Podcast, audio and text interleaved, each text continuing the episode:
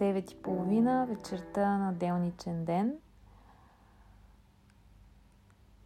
Марли отново е до мен. Опитах се да го изпратя в къщата му, обаче той реши, че ще легне до мен.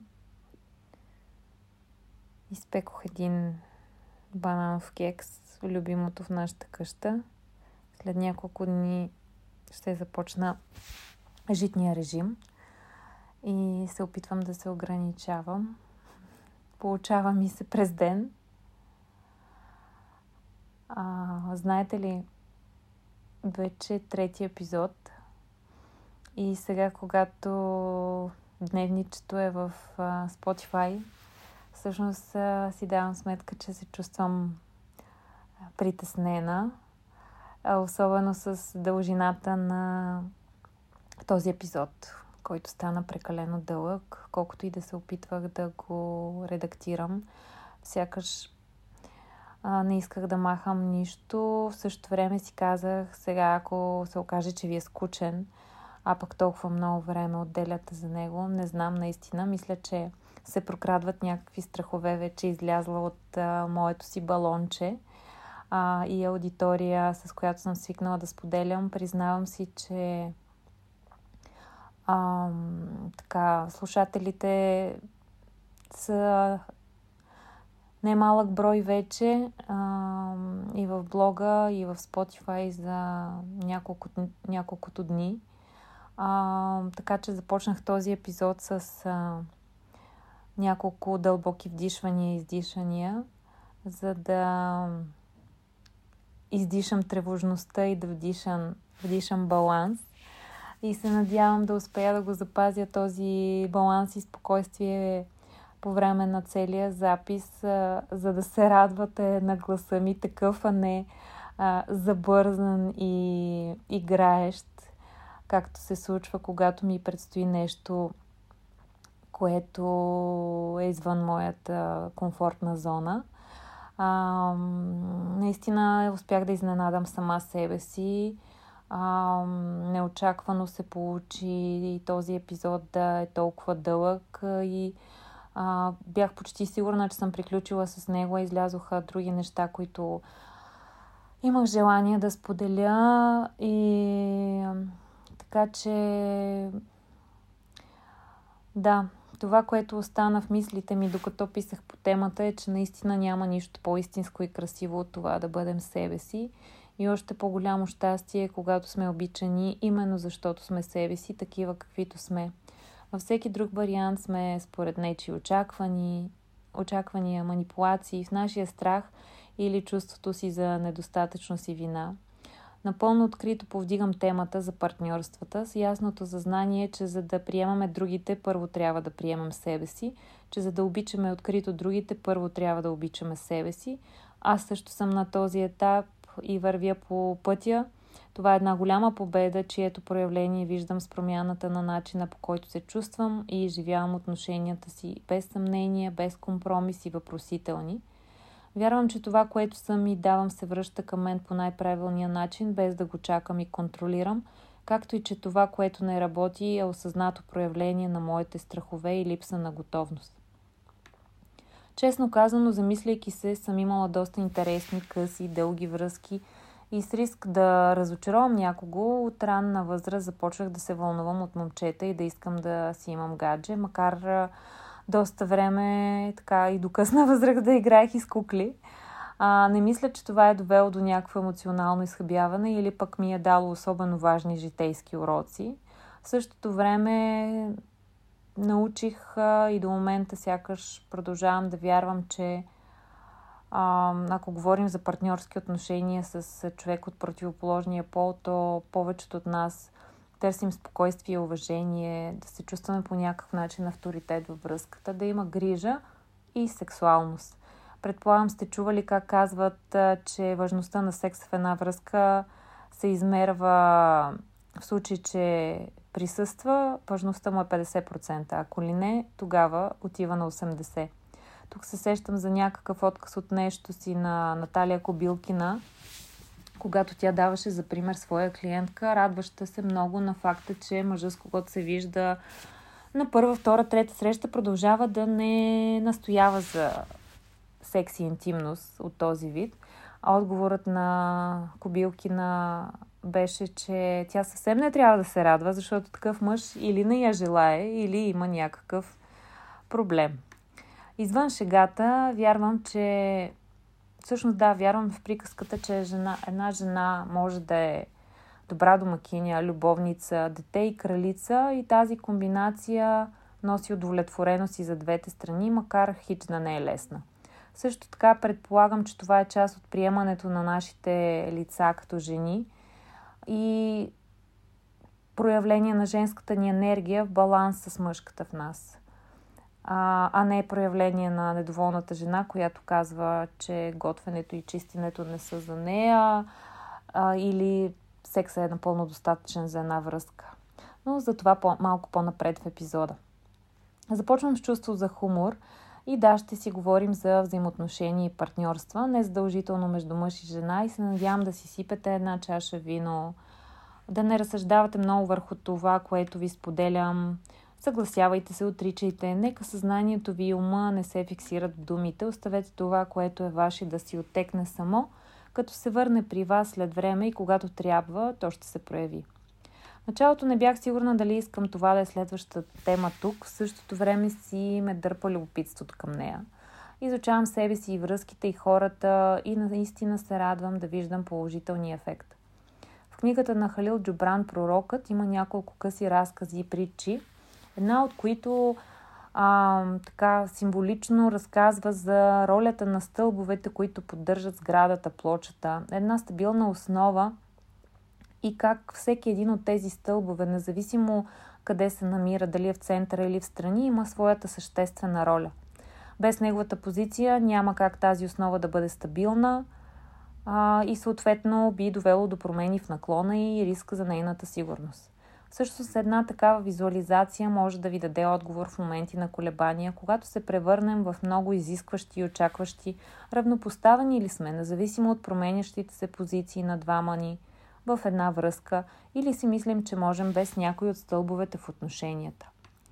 Много ми хареса как Белослава в ресурса, в който ви оставих в епизод 2 за центъра – а, говори за създаването на стабилен вътрешен свой център и тогава създаване на друг център, който е този, около който се гради връзката с партньора.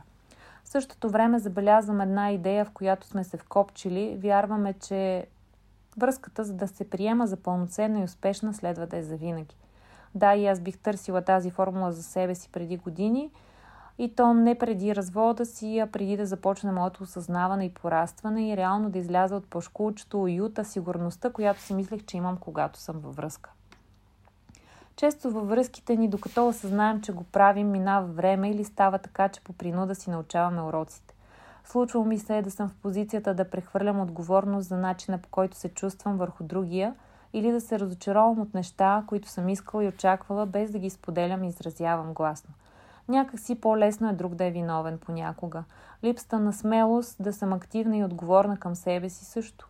Когато говорим за връзка, понякога може да е много трудно, защото имаме отделен човек със своите настроения, нужди, характери и желания за развитие. Почти винаги още в началото излиза темата за контрола. В случаите, когато сме още в процес на своето личностно и житейско самоосъзнаване – се случва всички емоции да стоварим върху човека до нас, да му делегираме отговорността, която нямам възможност да поемем сами за себе си.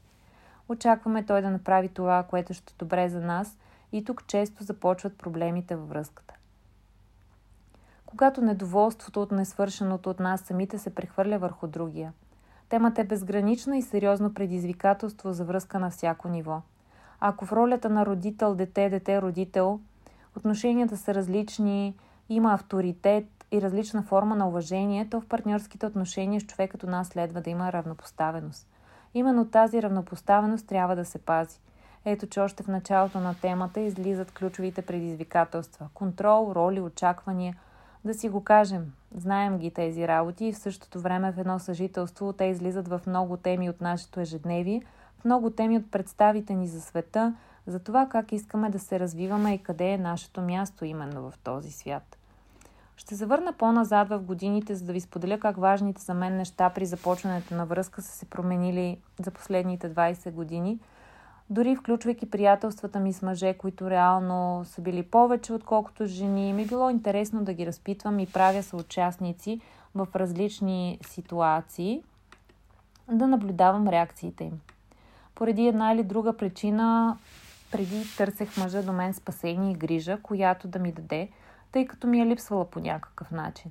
Беше ми важно да имам вниманието, като подгрижа разбирах човек, който да ме покровителства, човек, който да ме води, да ме спасява от страховете ми. От позицията на времето и наученото си давам сметка колко незряло и неадекватно за създаване на качествени взаимоотношения е било всичко това. Аз сама съм се отказвала от себе си и съм се отказвала от силата и моженето да се справя. Да изграждам себе си като отделна и самостоятелна личност. Към днешна дата вярвам, че единственият човек, който може да ни излекува от страховете ни сме ние самите, а хората от среща ни служат само за огледало. Никой не може да ни даде готовите решения. Сами трябва да стигнем до тях през нашите уроци и готовност, за всеки те идват по различен начин и в различно време. Живеех си спокойно, че имам човек до себе си, но всъщност това спокойствие беше привидно. Давах си сметка във времето как никой не ми е длъжен за нищо, камо ли без да е запознат истински с всички бури в душата ми и от тук започнаха да идват разочарованията. Толкова много време на трупане на очаквания и похранване на страхове, излизащи под формата, под различна форма, а насреща един човек, който не знае какво му се случва и в същото време ние имаме все така очаквания към него. Имала съм ситуации на конфликти, опитвайки се да обясня как се чувствам, имайки нужда човекът да ме разбере. А как да стане това, когато дори аз самата още не съм осъзнала чувствата си, не съм намерила правилния начин да изрази емоцията си, така че те да бъдат разбираеми за отсрещната страна. Често тези прояви водеха до конфликт и неразбиране. Грижа – какво означава някой друг да се грижи за нас? Няма как да го очакваме. Този момент приключва с порастването ни от деца и в случай, че сме късметли и да имаме осъзнати родители, които на време да са скъсали пъпната връв. Това предполага, че грижайки се за децата си, ние с всяка следваща стъпка на отглеждане им помагаме да бъдат по-самостоятелни и уверени, знаеш, знаещи, че сме до тях, а не вместо тях в живота и не държейки ги все по-близо до себе си, защото иначе, кои сме ние без тях? Какво, какво правим? Да ги насочваме, да им даваме свободата да се изразяват. Каква е логиката съответно да търсим покровителство и отглеждане и възпитание от партньора до нас? Или ние да влизаме в тази роля, поемайки отговорност за него?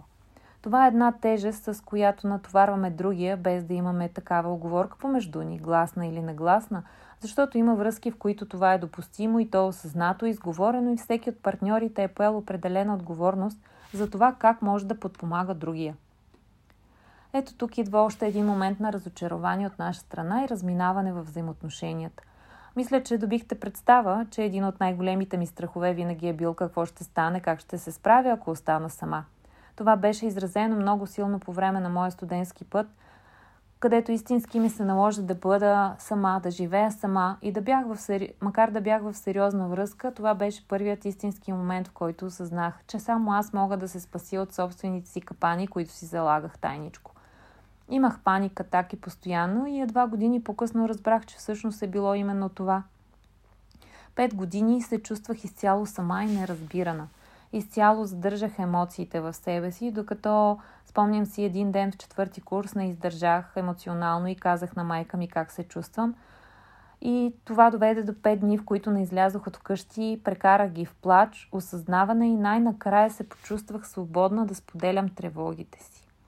Връщайки се назад си давам оценка, че явно съм искала да се справя и съм била достатъчно силна да мога – дори в една от летните вакансии избрах да стана екскурзовод в чужбина и да водя групи в Италия и Испания на 19 години, пътувайки с шофьори на средна възраст и изтърпявайки множество закачки. Реално това беше един от първите моменти, в който исках да мога да реагирам и да преживявам моите нужди за изразяване и споделяне по различен начин. В такива моменти човек, колкото и да ни обича, не може да преживява вместо нас. В годините от един от съществените моменти, когато осъзнах, че бих искала да не правя компромиси с себе си, да нося отговорност за живота си, с хубавото и лошото в него, е един от периодите преди раздялата ми, когато се замислих как колкото и да ни обича един човек, няма вселенска предопределеност, сила, чрез която той да ни даде, предстъпи живота си, да избере да живеем вместо него, да тръгне с смъртта вместо нас. Не, това звучи прекалено приказно.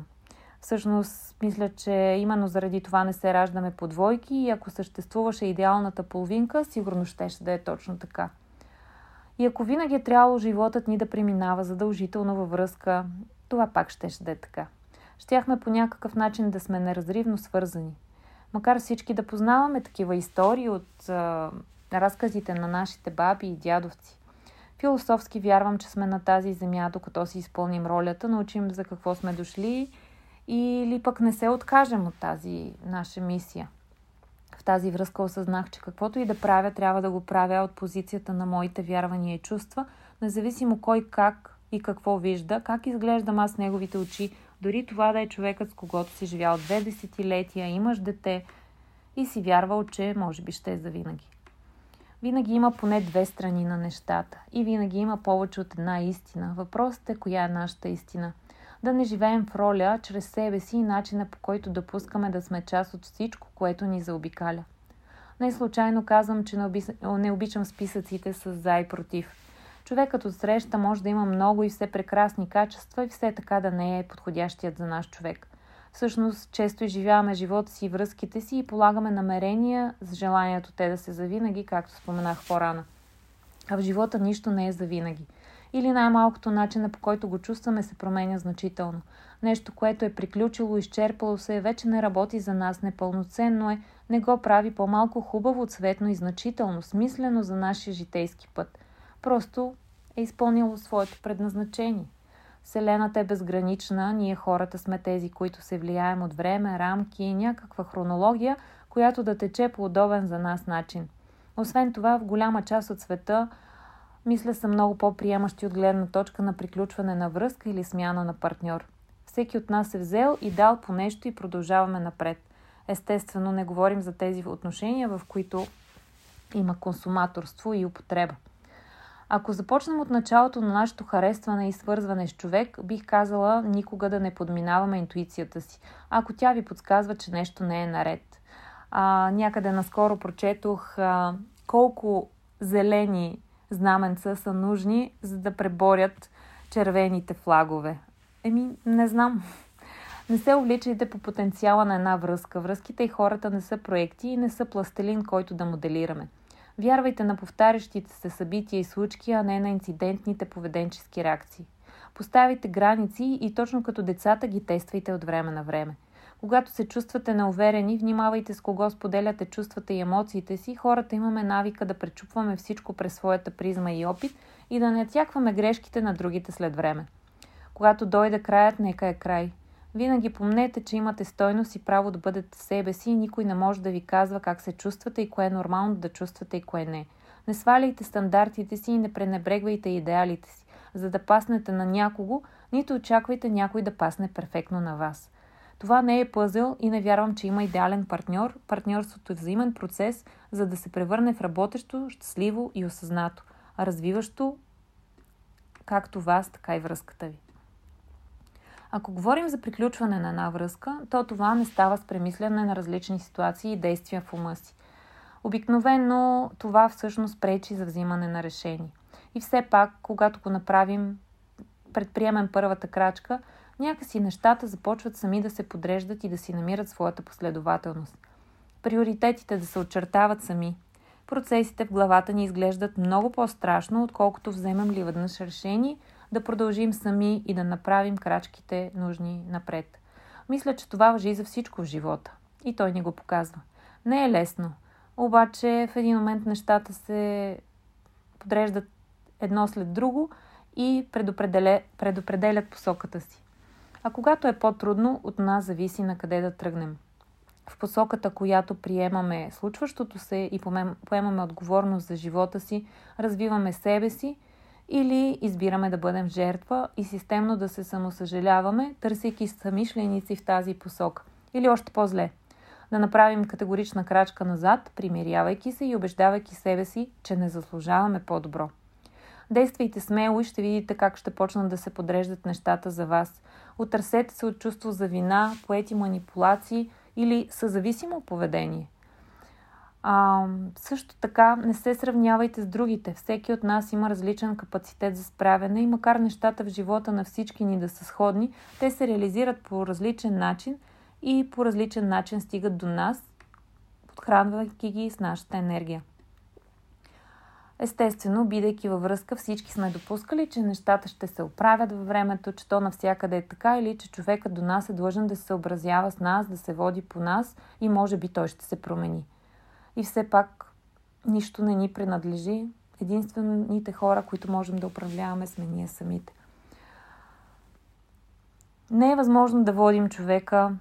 Понякога се случва с добри подбуди, намерения, положени с любов и грижа, когато се променяме и човекът до нас има желание да е част от нашата промяна.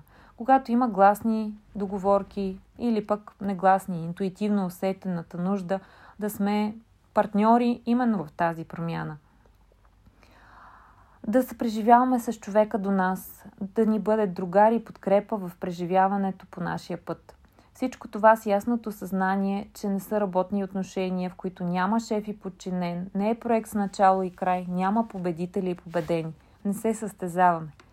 Нали знаете как има една приказка да извадиш на някого душата с памук, да бъдеш себе си, да си вземеш твоето и другия с радост да ти го даде – годините някакси се прия твърдението, че жените се възползват от мъжете, че умеят да ги манипулират. Всъщност мисля, че това е изкривената представа за женската енергия, а, която носи със себе си лекота, смирение. Жената се умява да подхожда, проявявайки тази женска енергия и сила в постигането на своите цели в живота и най-вече в общуването с мъжете и партньора – който е избрала за себе си, защото в годините знаем как, независимо какви вярвания изповядваме, постепенно си завоюваме правото да бъдем равностойни и да можем почти всичко, което могат мъжете. Така че мисля, че просто се е изместил фокусът и силата на това твърдение, а ние постепенно сме избягали от женската си енергия. Можейки да си даваме сами на себе си всичко и когато това наистина ни се получава, в един момент мъжа до нас не става, не само става излишен, той се чувства такъв.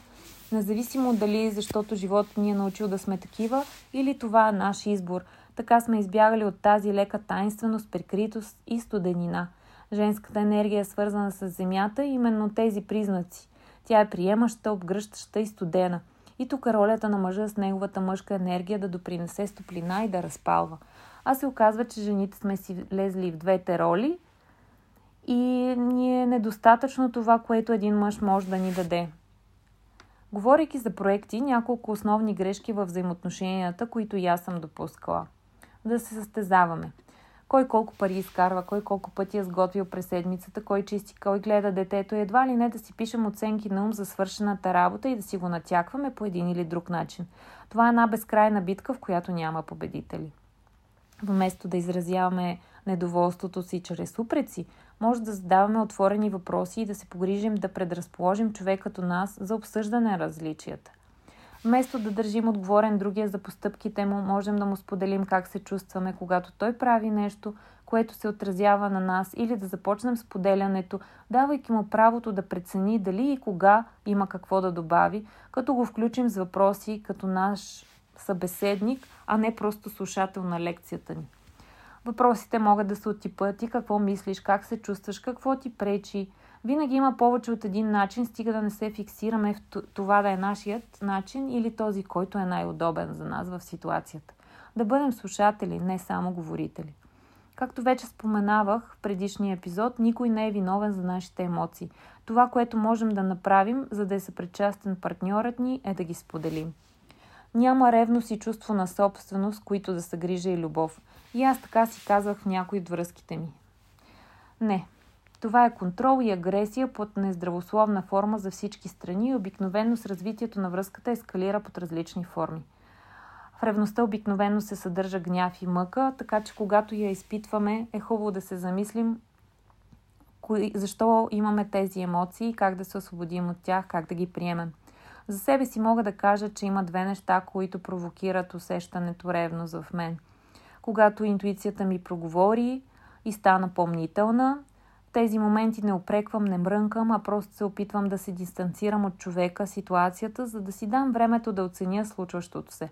Да преценя наистина ли чувам интуицията си или нещо я е подвело. Когато съм в период на несигурност, позагубила съм центъра си, връзката с мен самата, с тялото ми, самочувствието ми, женското ми присъствие нарушено, тогава също съм склонна да изпитвам подобно емоционално състояние. Не отлагайте решаването на нещо, което вече намирате за проблемно. Както и не вярвайте и не допускайте, че нещо красиво и добронамерено като акт може да компенсира нещо неприятно като усещане или действие, което е останало покрито, неразрешено във времето и периодично се е повтаряло. И нека не забравяме, че нашето щастие не е истинско, ако е за сметка на нечие нещастие. Успехите на единия не са по-малко важни от успехите на другия, както и принизяването на единия не води до извисяването на другия. Нашите права свършват там, където започват правата на другия и обратно. Марли се разлая, съжалявам за което. Марли? Марли, ела.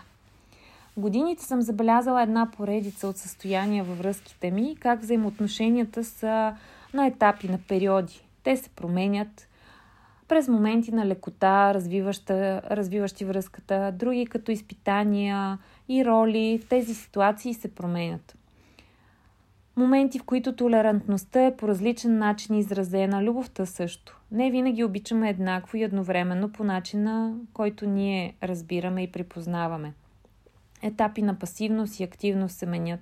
Затова е важно да усещаме не само себе си, а енергията и емоциите в самата връзка, как и с какво е подхранена тя. Имаме ли времето въобще за нея или фокусът е повече върху нас самите? Да я движим напред заедно с партньора до нас. Тази така важна заедност, да има синхрон, без единия да дърпа другия преди той да е готов. Когато този баланс съществува, връзката е подхранена със спокойствие. Нямаме нужда от онази постоянна вихрушка от емоции и чувства, които да ни държат все извисени, като наркотик, който насища кръвта ни. За тялото ни еуфорията и депресията са еднакво неполезни. Те са две противоположни и крайно, крайни състояния на дисбаланс. Тук идва волята, която е нашето моторче, за да ни изкара от дълбочината на мястото, в което сме, когато не сме себе си.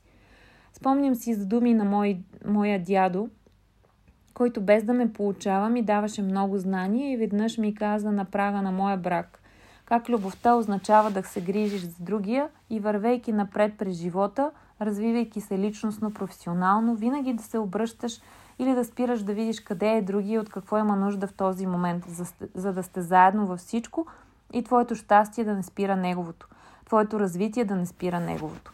Да, за да се съхрани една връзка, си има нужда от равенство и то е изразено по различен начин.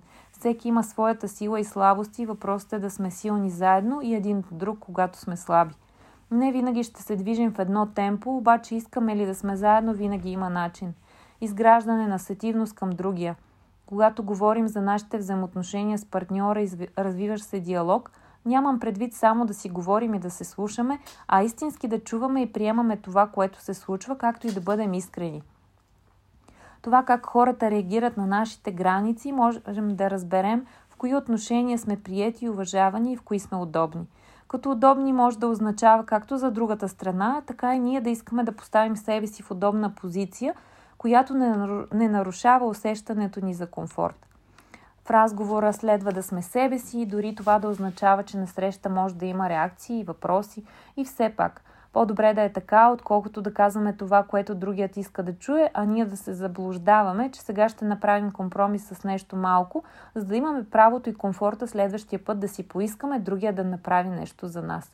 Взаимоотношенията не работят така. Не е въпрос на баланс даването и отстъпването, макар да съм чувала подобни неща от баба ми. Всеки компромис е проблем с отложен ефект.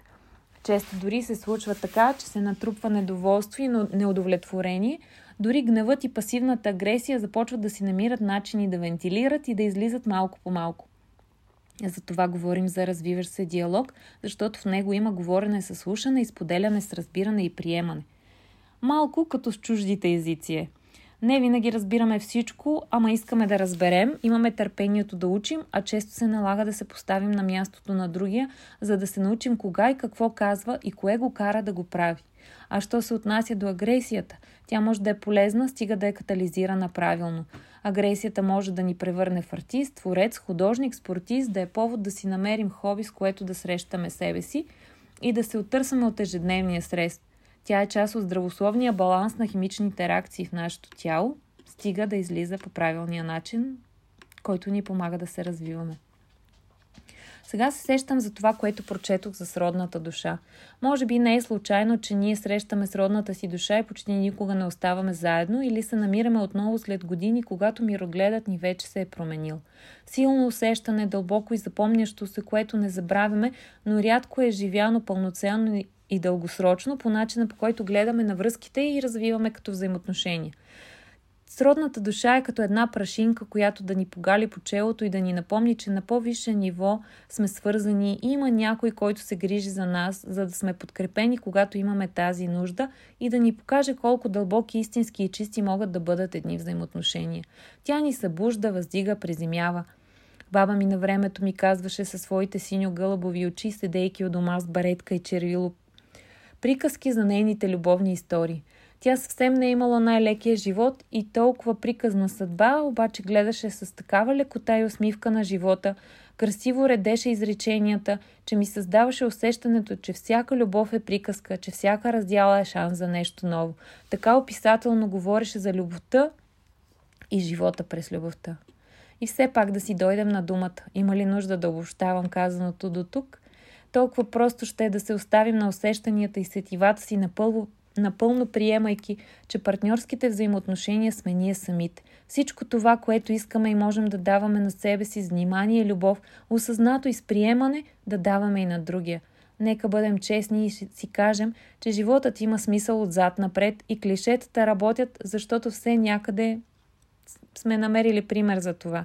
Докато не мине време, няма как да разберем кое е било за наше добро и колко много знание и сила ни е донесло. Да се радваме на хората, които сме с цялата палитра от емоции, които притежаваме, да я познаваме тази палитра и да черпим от нея, за да можем да изграждаме своята сила, от която да си взимаме, когато имаме нужда. Има връзки и хора, взаимоотношения, които бих искала да съм изживяла по определен начин и все пак как иначе щях да стигна до тук и да имам желанието да уча повече, да се самоусъвършенствам, ако всичко е било все приказка. С приемането на тези преживявания се питам понякога бих ли се лишила от наученето и почти винаги отговорът е не. След развода се чувствах разтърсена, макар да беше мое решение. Да отне време за приемане и адаптиране. Един момент не просто на желание за свобода, а желание за самосъхранение и път напред. Макар да се чувствах съкрушена, се чувствах свободна по начин, който не съм усещала преди това. И в същото време страх, но от онзи страх, който те мотивира и кара да вървиш напред. Този момент усещаш как се пропукват стереотипи, осъждания, опити да се впишеш, потискане на себе си, хорското мнение, неотработени емоции, чувство на малоценност, чувство на вина. Изпитах едно истинско прераждане. Спомнях си конкретни усещания за това каква исках да бъда на 17-18 години, какво исках да направя с живота си, как си представях, че постигайки целите си ще се чувствам. Чувствах се жизнерадостна отново и отново вярвах и усещах, че тези сбъдвания и мои си успехи и победи ми принадлежат. Защо споделям всичко това? Защото не намирам за коректно да ви говоря за перфекционизъм и щастие, които никога не са константа и без да давам примери от личния си път, който именно ме е подтикнал да сменя нагласата, да опитвам различни похвати и да се уча движение.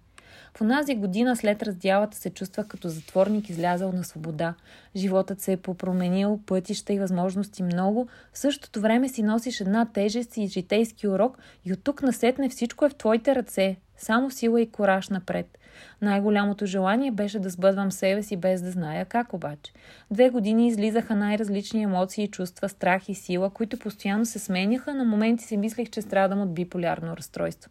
Спомням си един ден на спирката на трамвая се чувствах така лека и свободна и сякаш каквото и да поискам ще е мое, че ми се искаше да танцувам и да подскачам. Замислих се колко много сме затегнали собствените си ограничения, а така трудно ги слагаме за другите. За първи път се замислих дали са щастливи лудите хора, защото изразяват себе си свободно. В този период именно започнах да осъзнавам силата на женската енергия и да тествам как работи. Това определено се отрази на излъчването ми, на въздействието ми върху другите хора, да развивам невербални изразни средства. По-малко имах нужда да говоря и аргументирам усещанията си, защото очите, тялото ми, усмивката говореха. Нещо, което бях загубила преди. Дори тенът на лицето ми се избистри и неминуемо това доведе до цялостна промяна в състоянието ми. До много по-приятни, смислени и близки до мен взаимоотношения, включително и много по-освобождаващ сексуален живот, през който успявах много по-добре да изразя себе си. И когато говорим за сексуално свързване, то не е задължително е свързано с секса, то е събуждане на желанието в нашето тяло и форма на общуване с него, така и с партньора. Според мен не можем да говорим за здравословни партньорски взаимоотношения и да нямаме здравословна сексуална връзка. Разбира се, здравословна има различно тълкуване според личните ни потребности и възможности. Ако усещате тази свързаност нарушена, може и да има нужда да поработите върху женската си енергия, както стана дума преди малко, или ето начини с които да си помогнете.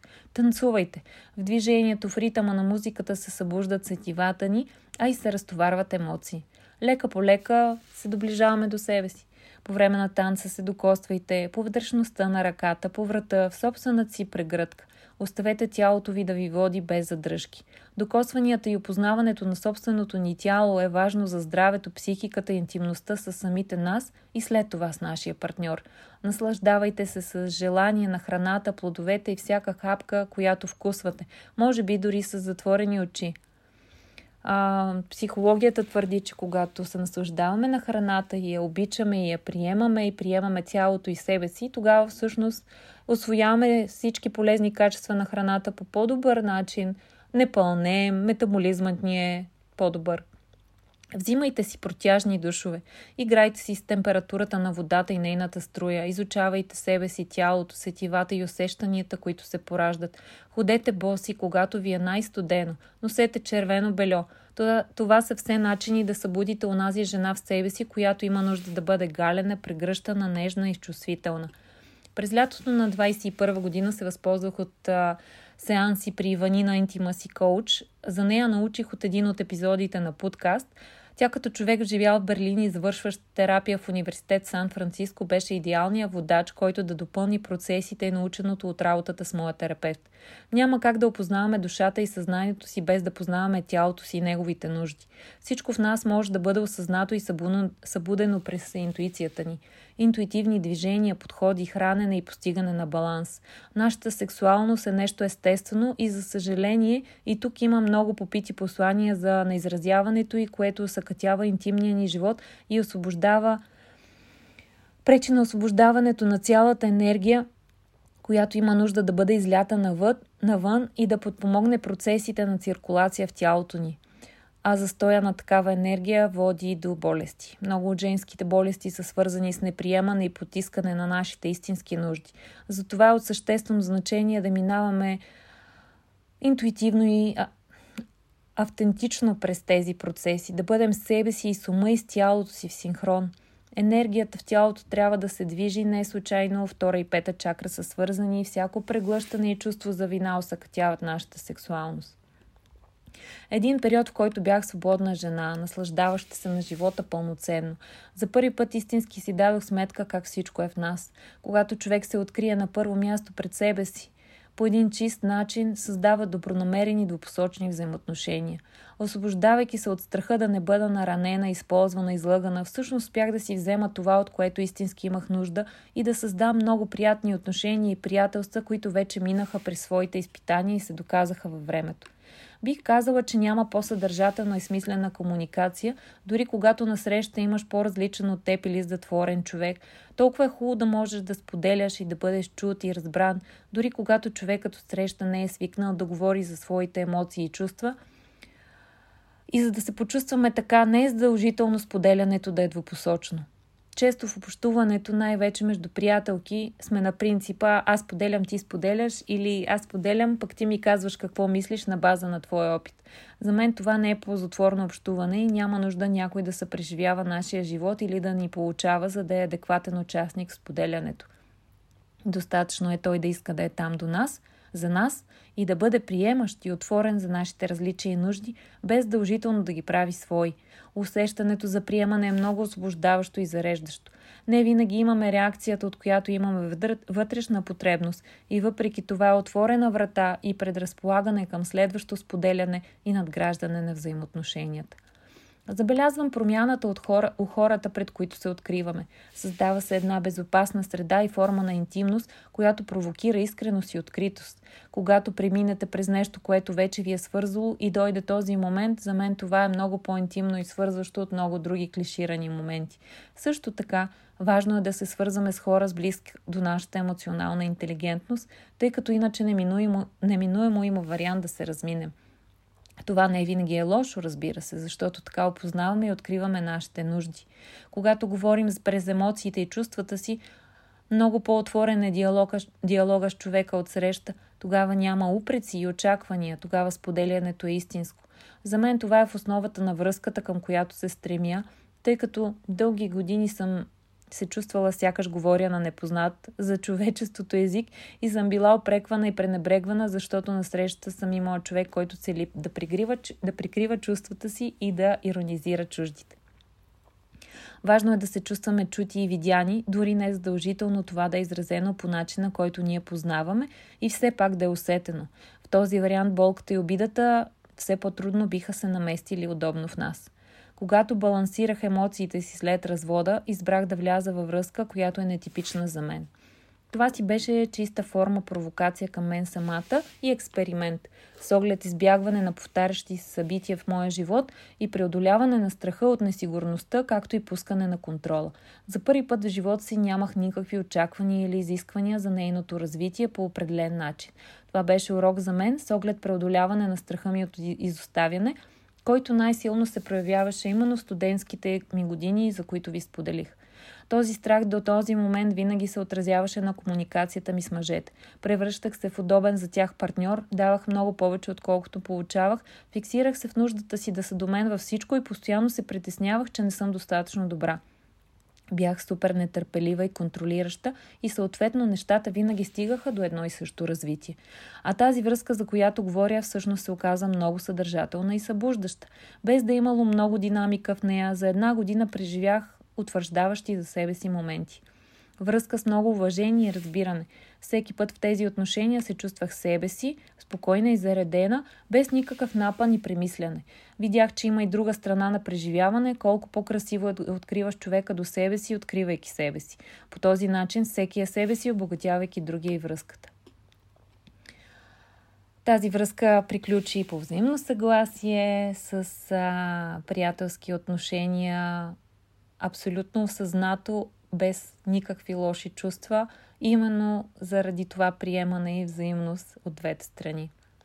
Никога не съм харесвала определението половинка. Винаги ми прави впечатление, когато някой говори за перфектната си половинка или за неговата половинка.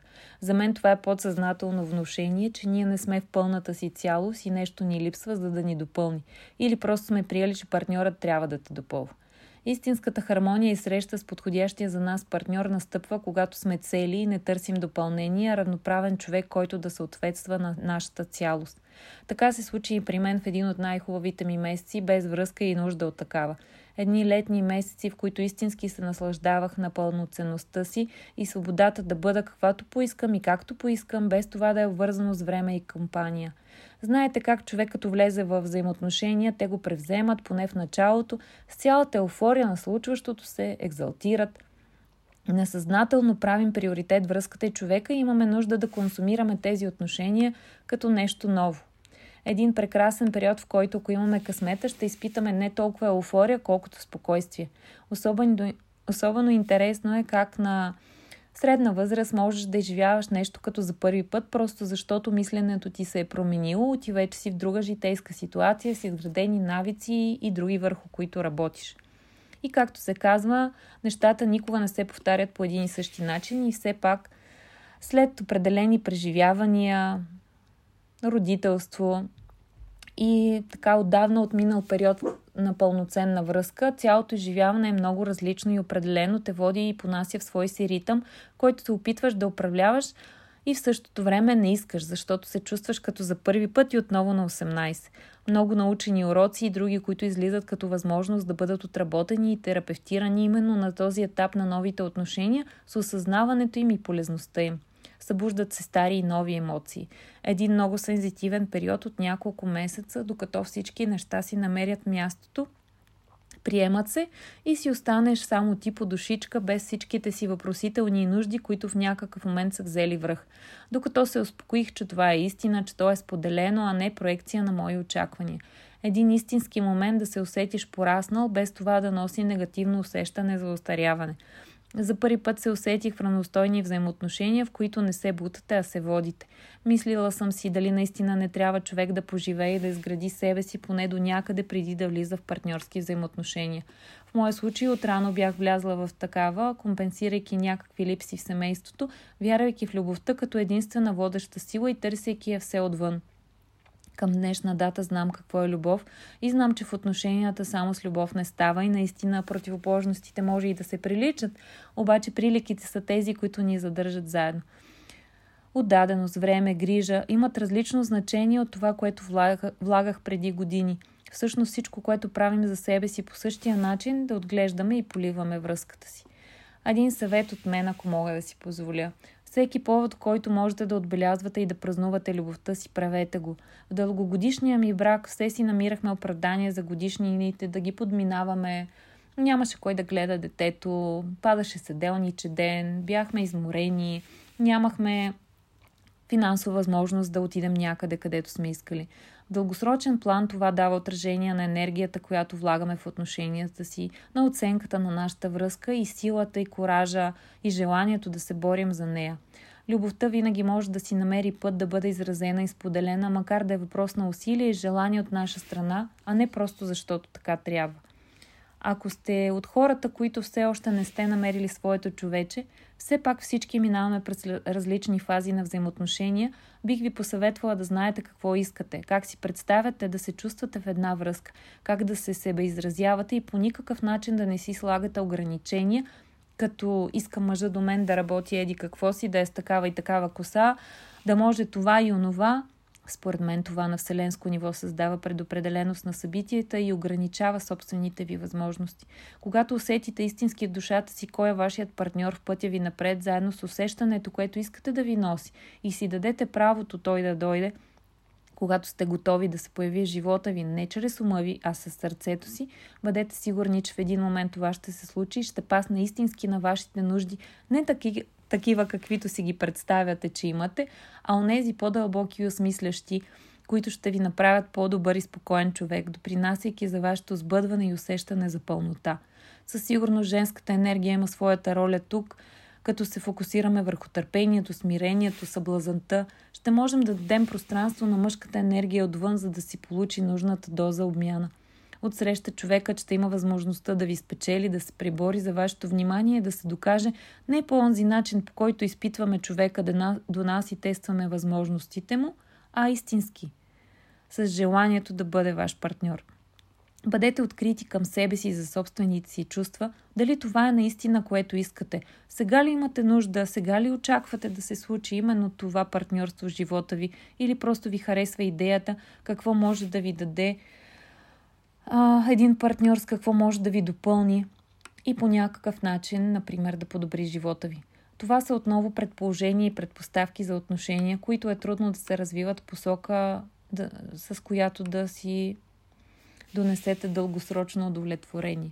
От опит знам, че откритостта е сила, смелост да заявим своите нужди и да си печелим време, ако все пак се окаже, че човекът пред когото сме се разкрили не е за нас и няма готовност да откликне на нашите нужди.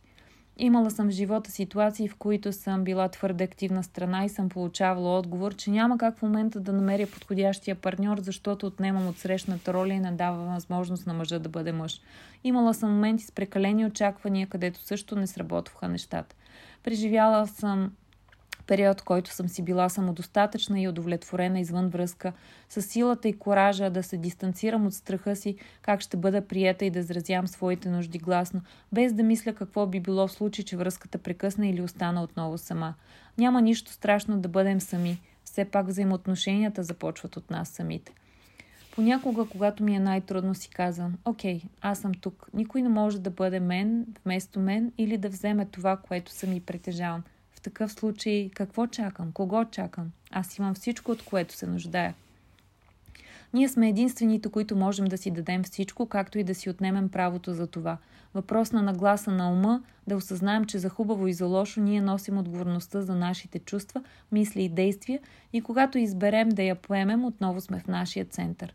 Дали преживяваме моментите не като неуспех и провал, а като научен урок, като наша лична победа, вместо с недоволството, че сме стигнали едва до първата крачка, първото стъпало, а сме можели повече. За финал искам да ви споделя кое е нещото, което преоткрих в последните две години, в които се радвам на топли чувства с приятели и партньор. Думата благодаря. Всеки път, изричайки я, отдавам своята признателност на човека, с когото общувам, за това, че сме заедно по пътя ни. С нея отварям и себе си към доброто, подхранвам вярата и оценявам постигнатото и енергията, която влагам, за да бъда по-добра версия на себе си и да изразявам себе си по най-добрия начин. Тази дума е здраве – както всяка друга, в чиято вибрация се потапяме и зареждаме с любов. Всичко това, което споделих, е с цел и посока, че няма значение дали сме във връзка, дали сме извън връзка, дали искаме да бъдем във връзка. Всичко, което е в основата на една връзка, е в нас самите и най-хубаво е да работим върху себе си, а другото само ще си дойде. Следващия епизод планирам да продължим темата за партньорствата през различните форми на интимност. Възможности да я откриваме, да я изграждаме и да й се радваме. Пет форми на интимност, като всяка има различна скала и определено е неизменна част от процеса на надграждане на партньорствата и развиващия диалог. И нещо малко, което ще ви подаря с една идея, как сами да си напишете приказка. Много е интересно, не знам колко от вас са, си, са го правили. За мен най-лесно е било, когато уча нов език, да си купя книжка с приказки на съответния език. Освен, че е супер забавно да научиш как се казва на гръцки червената шапчица, е любопитно от позицията на възрастен да усетиш как една приказка по най-лесен начин а, застъпва и показва взаимоотношенията и ролите в нашия живот. Първата ми детска книжка на италиански не беше точно детска, от автор пишеш книги за възрастни през през детски приказки, защото така по-лесно се учим и възприемаме. Та тази книжка се казваше Как охлюват се научи да се наслаждава на своята бавност. Към петте форми на интимност ще ви дам насоки как да си напишете вашата приказка, да се позабавлявате малко, да си направите различна форма на упражнения със себе си и полагане на намерение, да й се радвате, когато започне да се сбъдва, а вие сте в ролята на главния герой, преодолял всички препятствия. До скоро! Желая ви любов!